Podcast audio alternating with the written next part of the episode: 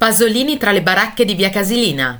Pasolini cerca location per girare il suo accattone. Siamo nel 1961. Si aggira seguito da gruppi di ragazzini per le baracche che ospitavano intere famiglie tra via Casilina e via Palmiro Togliatti. A rivedere oggi quelle immagini ci si chiede dove sia finita quella città, in che cosa si sia trasformata e soprattutto quali eredità ha lasciato e a chi.